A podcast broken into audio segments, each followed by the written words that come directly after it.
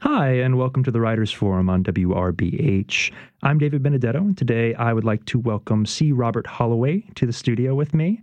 Uh, C. Robert is a designer in films as well as a writer in his own right. I'm very happy to have him here. How are you doing today, C. Robert? I'm thrilled to be here. Anytime a writer can promote himself is a great day. well, great. Well, I'm, so happy you're here, as I said. Um, before we get into your writing life and your, your transition into that, I'd love to talk about your work in TV and film as a production designer. For those that are not aware, there are many different jobs that happen when making a television series or a movie. Uh, most people are unfamiliar what those titles mean. Uh, how would you describe a production designer's job, and how did you get into that? There's a holy trinity in film production. It's the director of photography, the director, and the production designer. We're the holy trinity. Mm-hmm. If all goes well, we are just interlocked forever. And I usually ask, can I look through the camera before we begin the shoot? Yeah. It's one thing to put the set together, and it's another thing to see it through the lens. Mm-hmm. Oh my God, what's that thing doing over there? You know, who let that in? So over the years, I've developed uh, some wonderful relationships with directors of photography and directors I can imagine. who trust you implicitly if when they finally trust you. Yeah. I had been a designer in the theater mm-hmm. and ballet and opera for years, and uh, I accidentally became a location scout. A friend of mine, I said, I've got to find something to make a living. And this friend said, With your eye, you'd be a great location scout. And I said, What does that mean exactly? and she told me.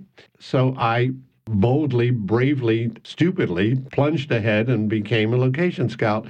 And within three or four months, I got really good at it because of my design background. Mm-hmm. And I formed a company called Holloway's Eagle Scouts and at one point, I had 16 people working for me on television movies and commercials and uh, feature films oh, and wow. what have you. And I did that for quite some time. And we were doing a movie for television. I won't say the name of it because it caused an upset. It, the producers had an issue with the designer, and it was a period piece. Hmm. And I was location manager. And uh, three or four days into the shoot, and in television, you do movies in 18 to 20 days, mm-hmm. you know, just breathtakingly fast. And do a period piece makes it that much more complicated. So they said, Could you take over? And I said, uh, yeah. This person that I would be replacing is a friend of mine, you know. And they said, Well, here's what's happening. We can't give you credit, but you've got to help us. Yeah. So I said, Okay, but uh, for heaven's sake, don't let the word get out that I've, you know. And it was very successful. And suddenly the word did get out mm. that here was a location scout who could also design. And that's how I backed my way into the film industry, if you will. And the last thing I did here was a ballet for the Marigny Opera House. Ah. I, I designed Orfeo, the sets, the costumes, the props, the lighting. I tried to introduce film techniques to the theater. And when I designed opera, I used to bring film techniques to it because for some reason, up until recently, opera people think film people are, hmm, you know, they're slumming when they do it. And other way around, film people think opera is well that's silly mm-hmm. you know we're all trying to make magic here yeah so i always try to bring cross reference everything and bring it all together. I love that. And, Pollinating everything. I'd love to hear about your main concerns as a production designer. What are you looking for when you're designing these things, specifically for period pieces? Because I know that uh, sets a whole new bar to the challenge of, of getting a, a certain look for, for the series or okay. for the, the, project. Number one concern is how can we keep the Taco Bell out of the picture? Got it? Yes. because wherever you are, and even we find these charming little bits of streets that are left, we always have to find how can we mask out all the contemporary stuff. Uh, that's the toughest part. The other part is inevitably movie budgets, and certainly in television, are put together by accountants. Mm-hmm. And they're put ahead way before they show the script to me, the designer, or what have you. And I think, wait a minute. I don't know how to tell you how to file the taxes. You know, why are you telling me this is what it's going to cost when we I don't know what it's going to cost uh-huh. yet, you know. I can read a script and pretty well. So the biggest concern is how can we do this on a dime? Mm-hmm. You know, how can we do this on we can all spend tons of money, but if it's not there to spend, the, the, the other dirty word in television production is the what we call the B word. That means to build something. Mm. Must it's okay to take the real world and reshape that. We don't mind you if you have to pay for a paint job or something, but good heavens, you're going to build something? I say, well, yes, there's this scene where we have a machine guy comes in with a machine gun and blows up the whole office. We can't do that in a real office. Hopefully not. You might have problems with. But the uh... accountant thought we could. yeah. so the biggest concern is marrying the real world with what the film demands. Okay, interesting lots and lots of concerns for that because building costs a lot of money. Yeah. You know, so I got, well, I got regarded because I could make 10 cents look like $10. Yeah.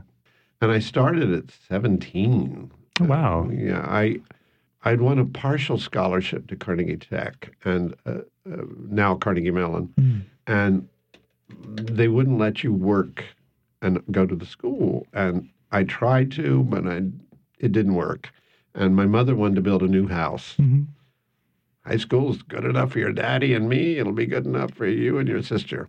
So at 17, I went to New York at 17. Oh, wow. And worked at Howard Johnson's on 42nd Street as a waiter and landed in an off Broadway musical. I was a performer and actor for a long time. Okay. Not for that long, but long enough. That's how I got started. I just, I, lots of nice people saw this burning passion and shared their knowledge with me. But To kind of pivot a little bit, I want to talk about uh, your transition into to writing.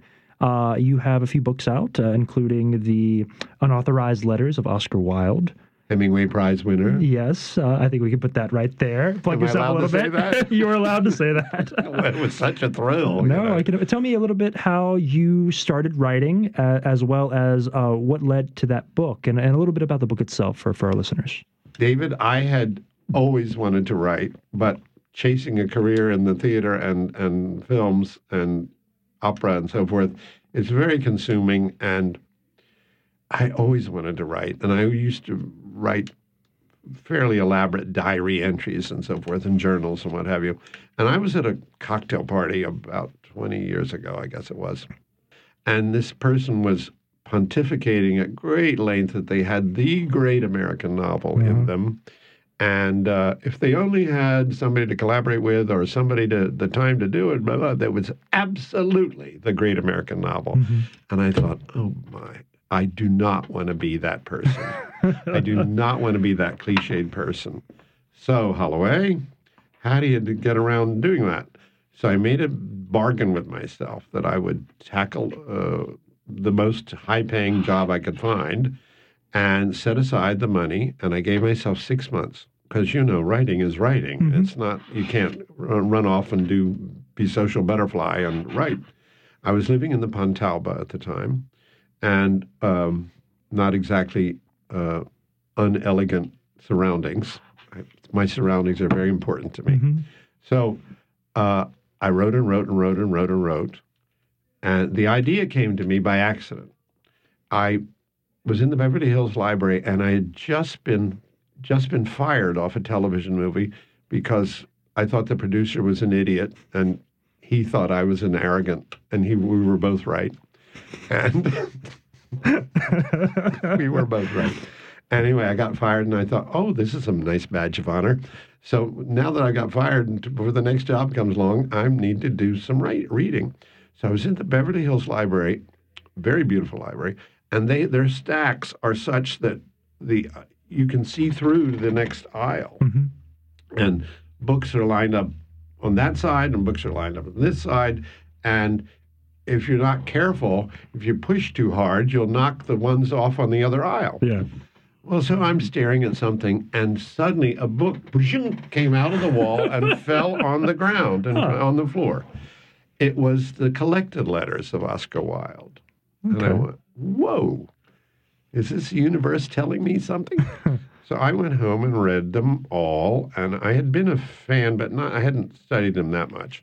And I thought, wait a minute, here's a story that's the part that's not being told hmm it's all being you know carefully covered and masked and what have you.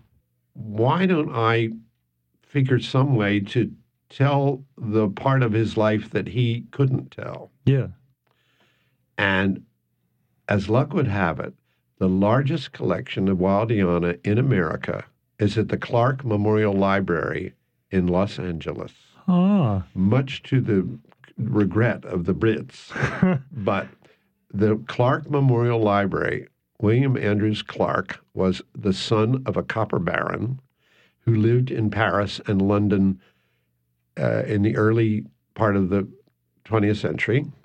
And when Oscar Wilde was in such disgrace, William Andrews Clark was able to buy up all these books and, and, and manuscripts and so forth, and um, started his own library. He then built this magnificent library, which is actually near USC, not UCLA. Hmm. But in the 30s, somewhere, he willed the whole thing to UCLA. It is one of the most beautiful facilities in America. Very, very few people know about it. Yeah. I had filmed there years ago for something called More Wild Wild West, hmm. if you remember that television series. So here I am years later looking at the idea of writing something about Oscar Wilde. And I thought, wait a minute, let me go back down there. So, you know, knocking on the door, this nice man, I said, I would love, I have an idea for a book about Oscar Wilde could I research here? And he said, Well, what is your, you know, I know you work in the movies, but uh, what, what what university are you affiliated with? And I said that hokey line, the School of Hard Knocks, you know. um, and he decided to trust me. Hmm. So when you get the papers there, you wear white gloves, Mhm. and they bring it out one piece at a time in a beautiful box. And can you imagine the experience of touching Oscar Wilde's actual letters from Reading Jail? Wow. What an experience that was for me. I started shaking. Yeah. I had to run outside because I was crying so hard. Never forget that moment. Never. Talking about it now gets me so choked up. So I was I was there for several months. I went every day, and they would re- begin to release more and more things to me as they trusted me. And I studied about his mother, and I studied about the true story of the relationship and what really went on in those hotels. And uh, and Bosie, his inamorata, was something of a little demon hmm and a bit of a psychopath. And the idea came to me to create a correspondence across two men a hundred years apart, two gay men trying to be ethical and honest, but constrained by society's considerations and what it was like then and what it was like what it's trying to do now. hmm Now, this is the most preposterous, you know, uh, concept, and nobody that I know thought that had any faith in it. But Yeah. I said, I don't. Know. So that meant learning to write and speak like Oscar Wilde.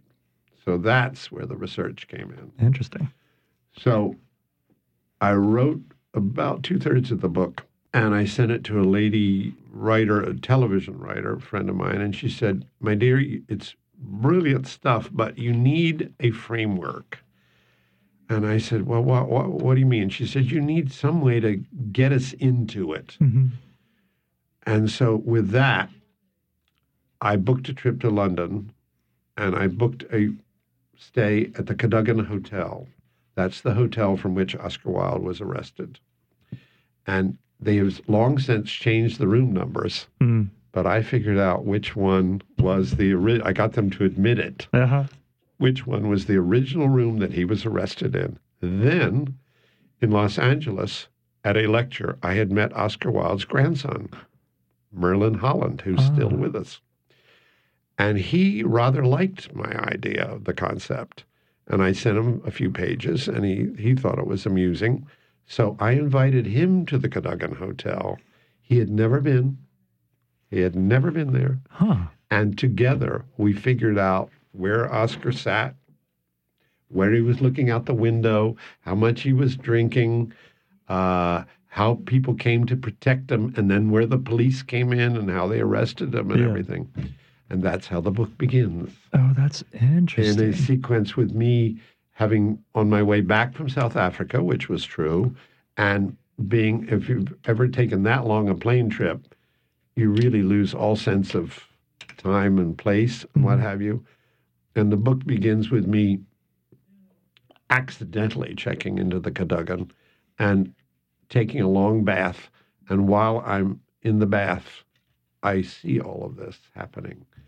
Oscar Wilde from the other room. I can hear him talking from the other room, and I hear the police coming in, and uh, the whole event. That's how the book begins, oh, uh, with me experiencing his arrest in that very, very room. yeah.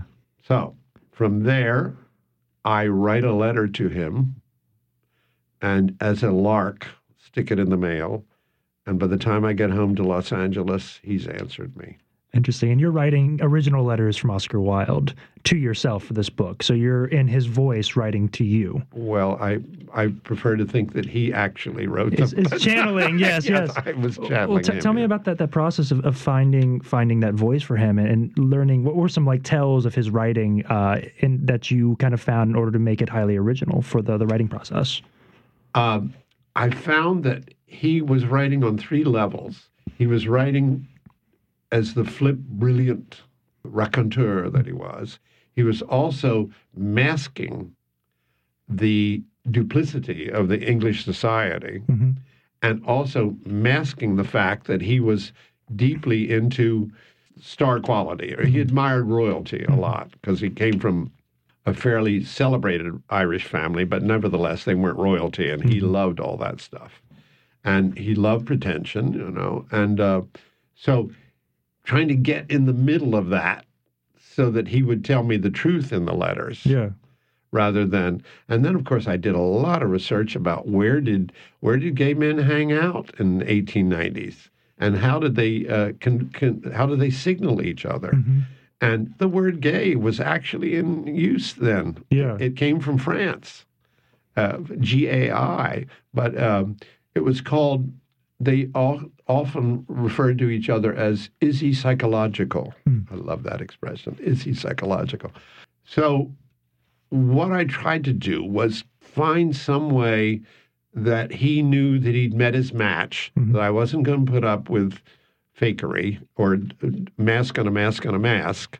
Let's each other totally each unmask ourselves for the for, for this to be a responsible conversation. We have to tell the truth. Yeah. So we did. I love that. And There are two passages my lawyer read and said, You cannot publish this. and I said, Why not? Because it startled me as well. But I also described the writing process, particularly with that book. I often can almost go into a hypnotic state and I'll look up at the screen and go, Whoa, where did that come from? So it was a long process. And um, I'm very proud of it because in the course of that six months, uh, towards the end of it, I started sending it off, and I have somewhere between 50 and 80 letters of rejection, mhm. you know, and uh, from agents and, and uh, publishers and so forth. And then somebody told me about the Hemingway first novel contest. And I said, oh, please, Mr. Bullfighter, Mr. Deep Sea Fisherman, I'm going to send about two incredible, the most famous gay man in the world and a, and a not so famous gay man. I'm going to send this to Mr. Butch. yeah. Somebody said, oh, shut up and just do it. yeah. So I did, forgot all about it, sort of gave up for a while, went to North Carolina, did a, I was designing a movie with Christopher Reeve's last appearance after his accident on film. And I called the answering machine here in New Orleans. And it said, This is Hilary Hemingway. We're trying to reach C. Robert Holloway. He's won the grand prize. And, and I thought, somebody's putting me on. Somebody's putting me. So I had my assistant listen to the message again. And they said, Well, there's a phone number to call. And I did. And I had won. And and she said, We're trying to reach and then the agent, you now have an agent. NPR wants to interview. And I was in the middle of doing this rather pedestrian television movie. And it was just thrilling. Oh, here's the other thing. Just because I won the Hemingway Prize and, and now had an agent, with the letters of rejection come faster and much more eloquent, mm-hmm. much more detailed. You get two paragraphs instead of one. Oh now. no, yeah, yeah. and uh, we're so sorry, but this is so well written, but, but with this limited market, whatever. Uh huh. So I thought, what the heck? Yeah. So I'd heard about Xlibris. They were just starting, and they were in Princeton. Mm or they had a Princeton address. And Ex Libris is for, for our listeners that aren't familiar. Oh, it's a self-publishing. It was the beginning of major self-publishing. Mm.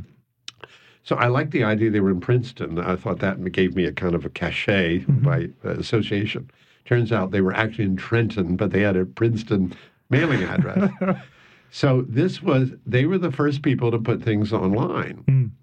before printing. They they put them online. So I thought, why not? What what, what if nobody's going to do it, I, I better do it. So I was one of their very, very first people to uh, pub, uh, writers to publish with them. And miraculously, the New York Times, which had been sneering at at self-publishing prior to this, decided they needed to do a story about self-publishing. And lo and behold, they loved my book. Yeah. And that suddenly, suddenly you're okay, right? Yeah. And because of it, the London Times Literary Supplement, uh, because of a friend, well, that's another story. Because of the book, I suddenly began getting calls from universities. Hmm. And the first one was from the University of Bologna, Italy. Huh. A wonderful lady. Uh, once again, I always think people are putting me on. You know, this lady called me and said, "This is Giuliana Giazzi, or whatever. I think her name was Giuliana Giazzi. I'm with the literary department of University of Bologna. We want you to come to speak for the uh, centennial of Oscar Wilde." And I'm going, "What? the University of Bologna?" I said, "Madam, I, I'm thrilled to hear from you, but I don't only have a high school education. We do not care. We love your book." We love your book very much. We want you to speak. And I said, Really? so I was off to Italy and, and standing in one of the oldest auditoriums on earth, built in 1490 or something like that. Yeah. And um, it's a magnificent building. I'm on a platform with scholars from Berlin and and uh, London and uh, Princeton mm-hmm. and and Harvard and what have you, and Tuckerton High School, Holloway here. Mm-hmm. And this will get me in trouble with somebody. Uh, the head of the literary department at UCLA also was lecturing, and he he considers himself the last word in Oscar Wildeana and he kind of resented the heck out of me. But anyway, he did his paper, and it seemed to me that he hadn't done any research whatsoever, and it rambled on and on and on. And finally, they had to call time on him, and I thought, wow, here we are in front of 400 people. Yeah. This is how you do it. So I was so nervous. So finally, it was my turn to read a paper, and I thought, just before they called on me, I thought somebody's going to tap me on the shoulder and go, fake, you're a fake you know, what the heck are you doing here? But I got through that. Yeah. And then I read my paper and it lovely. And it's, I speak, I write more colloquially than you're supposed to do in academia. Mm-hmm. You know, I try to make it sound like conversation rather than pontification. Of course. If you will. So it got a lovely reception. And then um, from that audience, in that audience was the University of Adelaide, Australia. Mm. so they invited me to Australia. And the irony was that absolute authority from UCLA didn't get published, but I got published. Oh, interesting. in Italian and English. And oh, wow. what a thrill it was. I can imagine. Uh, the, the paper is called Seduced by the Wilds, ah, and it's all about the mother. And the, the mother is the real Oscar Wilde, you Mhm. know, Speranza. She was quite a character. I can imagine. I love writing for many, many, many reasons, and I love reading for many, many reasons. But for me, the big thrill in writing is I love the research part, and I also love the fact that all those years in films where you had to get clearances to film somewhere. Well, when I'm at my computer, if I want to go to Venice, Mhm. I type in, let's, you know, here we are, Venice. And Mhm. then we're, we're in, I'll put you in Venice. There's no budgetary and I don't have to worry Yeah. about, you know, clearances or what have you. Now, my newest book, I was going to ask you. I'm still yeah. a little nervous. We're waiting to hear. uh, The legal departments have gotten so they forget about that. There's, there's a, a a basic law that you can't slander a dead man. Mm. Well, the the legal departments of all these book publishing companies now they don't believe that. Yeah. They think somebody's going to come up out of the somewhere and sue you. So I always write, as I said, E.L. Doctorow and uh, Ragtime was such a fabulous influence for me because he mixed real people with fictional people. Mhm. I do the same thing, and um, so we're a little nervous about whether what the legal department's going to say to me. That's why I can't say exactly when the book's going to be published yet. Well, for, for for our listeners' sake, what uh what is the new book that's coming out this year? It will be out this year at Yes, some point. it'll be out this year. Um, worked on it for 10 years, as a matter of fact. I kept hating the ending and changing it and what have you. It's called Swan Song, and it's about uh, an obsession with Tchaikovsky. Hmm. It begins in Carnegie Hall at Judy Garland's famous live concert. hmm And most people don't know this, but Tchaikovsky conducted at the dedication of Carnegie Hall in Ah. 1899. Huh. The- uh, uh, Mr. Carnegie brought Tchaikovsky to New York. Tchaikovsky's his memoirs, his letters, his all his writing was heavily, heavily redacted Mm. by the government, by his brother, and what have you. So, one of the premises of the book is I recover all those things that got redacted. I won't tell Ah. you how we do that, but uh, It's intriguing. So you know, pique, piquing the interest. I okay. think. Well, that's the one of the premise of the book. When I decided that the biographers of Oscar Wilde had tiptoed around his sexuality always, no Mhm. matter how thorough they were. it was always kind of, yeah, well, it was a phase he was going through, or nonsense. yeah. It was a big part of his life. And because of society, and he had a wife and he had two beautiful boys and so forth, it was very difficult to be full out who he was. Yeah. So that led me to my second book about Ludwig of Bavaria, the Mad King, who was not at all mad. He was eccentric, but he wasn't mad. hmm And how his sexuality had destroyed his life. Yeah. So Oscar Wilde was utterly ruined after two years in prison. This man who had three plays running at the same time in London when his downfall came about, his life was ruined by, because of his sexuality. Then uh, uh, Ludwig's life was ruined because of his sexuality. And also Tchaikovsky's life was ruined because of his sexuality Yeah. he was ordered to commit suicide. It was all the uh, cholera was the cover, but he didn't have cholera. He took arsenic, which ex- exactly mirrors the effects Of cholera. So here we had three men. I couldn't put them together ever, although they were the same time period. Yeah. Tchaikovsky attended the world premiere of the Ring Cycle in Bayreuth, Hmm. which Ludwig had financed. Oscar Wilde portrayed himself as a music lover, but he was a bit of a fake about it, uh-huh. really. And Tchaikovsky conducted in outside London in 1891 or something like that, Yeah. and was given an award.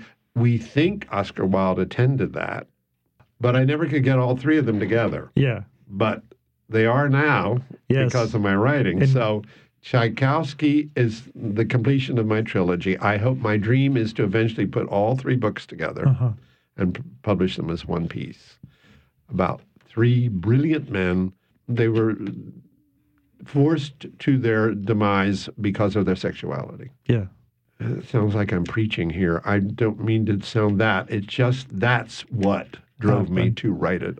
Kind of to kind of wrap us up. Yeah. Uh, shortly, I- I'd love to talk to you more about all this, but um, I'm interested what you're reading right now and, and what you kind of have on, on the plate for, for you next after after this book is published. I have been uh, right right now. I'm reading Walter Isaacson's Glorious. Look at Leonardo da Vinci. Uh, Thank you. I'm also reading um, how how people hide money in the Caribbean. How uh, Dark Dark Money, possibly. yes, Or, yeah. yes. And I, I read like three things at a time. Yeah. You know, I have to. And uh, in the future, I keep being urged by people who know me to write a memoir. And I said, yeah, it'll be read by about four people. the, the, four of you urging me to write it. Uh, so I've started that. Okay. But um, it's um, the title is Someday He'll Come Along. Hmm. And it's all about, you know, the in pursuit of the other, Yeah. the the the mirror. And the truth is, I think I found my mirror a long time ago, and it's me. That's a literal interpretation of the mirror, I think, right there. Thank you. thank you. Thank you. Thank you. I learned a long time ago that there's no there's no time left for dealing with heavily narcissistic individuals or uh, people pretending to be Something that they aren't. no no pretending to be your admirer Mm. and they're really Sycophants and, you know. think sycophants. yeah. And uh, not that I get a lot of that, but I get enough of it. You Yeah. know, I seem to be a magnet for for people that. Uh, I think the thing that the most thing I deeply resent in in the arts are dilettantes, Mm. people pretending to be. Because if you want a life in the arts, you gotta give it all Yeah. period. You got to want it real bad and you got to give it your all. Yeah. There's no pussyfooting around it. And at this point, I have given, I'm still giving my all, still learning how to give my all. Hmm. And I hope I never quit learning how to give my all. Well, see, Robert, this has been a pleasure talking with you. Uh, I- it's a great way to start the new year for me with uh, my first interview. Uh, so thank you for coming on. I really appreciate it. Well, thank you. What a joy it was to be here. That was author and production designer C. Robert Holloway speaking with me earlier this month. And that's the end of our show. You've been listening to the Writers Forum on WRBH 88.3 FM here in New Orleans. You can catch us every Thursday at 3 p.m. and every Sunday at 8:30 a.m. You can find all of our interviews archived at soundcloud.com slash WRBH Reading Radio, as well as on iTunes and Google Play. I'm David Benedetto. Until next time.